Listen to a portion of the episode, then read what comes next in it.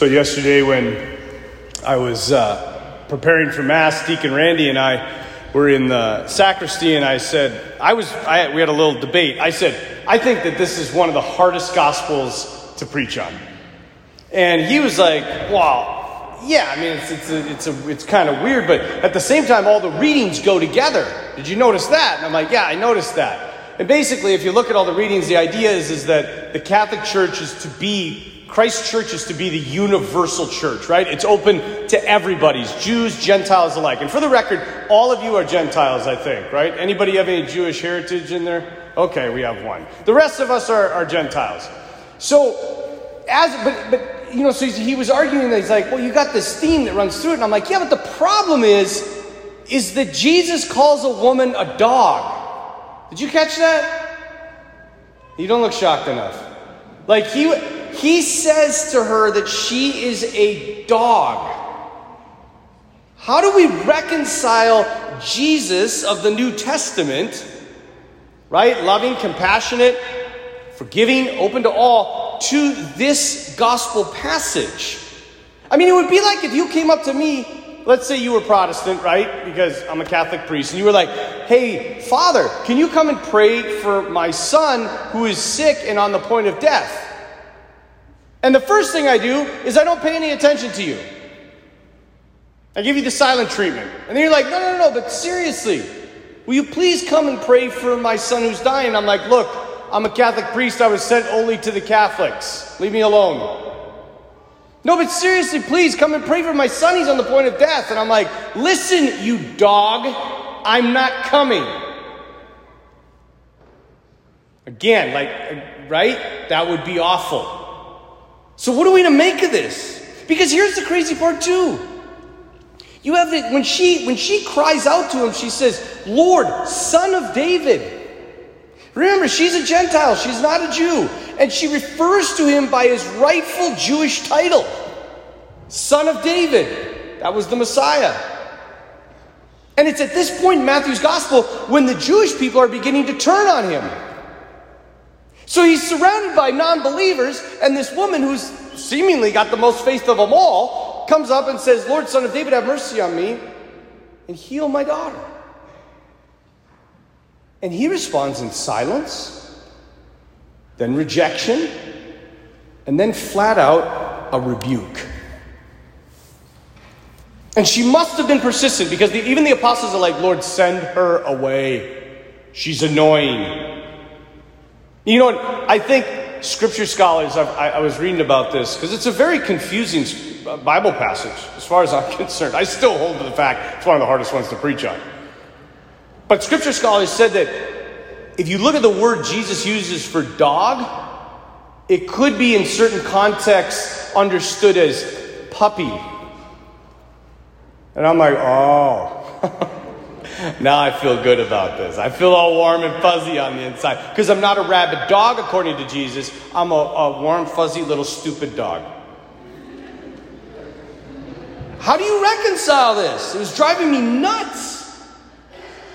The only thing I can come up right now is just it was it's perseverance.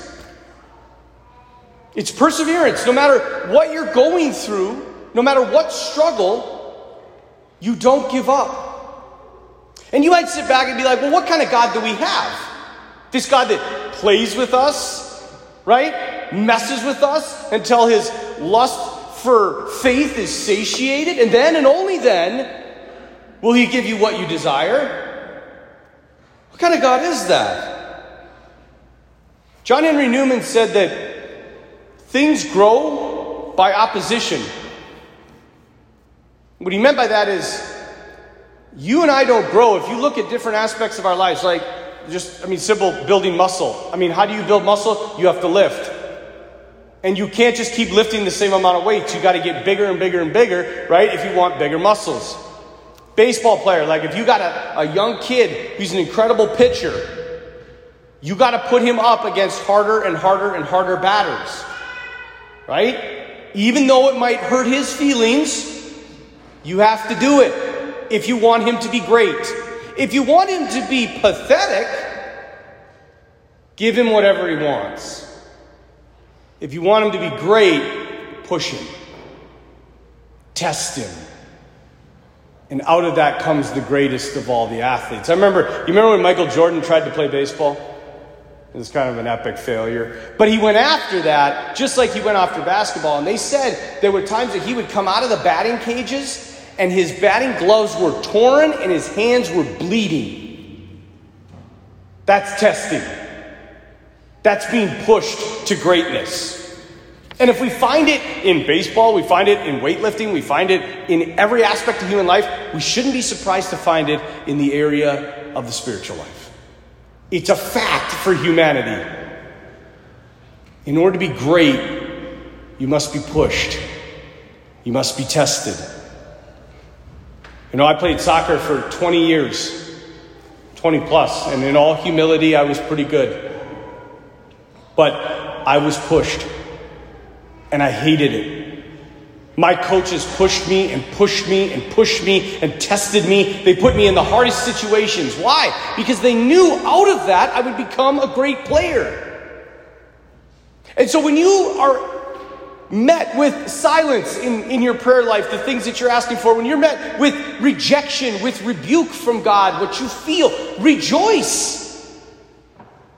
Because He's calling you to greatness. If he left us in comfort, he would not be a good father. Just like any of you fathers here know. If you leave your child in comfort, give them anything they want, they turn out pathetic, lazy, entitled. So, why does God test us? Because He's calling us to greatness. I think I've quoted before, but it's worth quoting again. In the Lord of the Rings, my favorite book and movie ever made. If you haven't seen it, you should. In one part, Eowyn, who is the daughter to the king, she wants to go and fight because they're ready for this big epic battle. And the, her father says, You will not fight. The fighting is for the men. You will lead these people. And she's mad because she's a good fighter, maybe even better than some of the men or the soldiers. And as they're preparing for battle and she's saddling up a horse, Aragorn, who will become the great king, she sees him, or he sees her hide a sword right underneath the saddle of this horse. And he comes over to her and he says to her, My lady, you cannot fight. And she looks at him with fire in her eyes and she's like, I fear no man. Which I, that's kind of, I like that. And he says to her, he says, then what do you fear, my lady? And she says this I fear a cage. I fear being locked up until all chance for honor and glory and valor are gone. And I die of old age in my bed, having done nothing great. We live in quite possibly the most selfish and the most comfortable country in the world. Men and women are locked in a cage of comfort and convenience. And that's why we have very little valor and virtue, especially amongst our youth. They're too comfortable. They have too much. They've been given too much. Isn't it interesting that we call the greatest generation to exist in the modern day and age those who suffered the most? The great generation is those who went through World War II. They were tested. You and I are being tested right now. The scandals in the church, the divisions in our country, the lies of the media, the battle lines are drawn. And you soon are going to have to pick which side you stand on. And if you stand on the side of the church, get ready for a battle. Get ready for a persecution. And what God asks from us is perseverance. And quite honestly, you guys, don't those make the best stories? When it seems like all hope is lost and people still believe, and it happens, and they win. God wants all of us to be great, but the only way to do that is for us to feel at times like He's not listening to us. like he's rejecting us, like he's flat out rebuking us. But it is only in testing and in trial that we become great. Maybe some of you are sitting here and saying, Father, I've been praying for years for something and it still hasn't been answered. My dear people, I have been praying for decades for stuff in my own life that still has not been answered.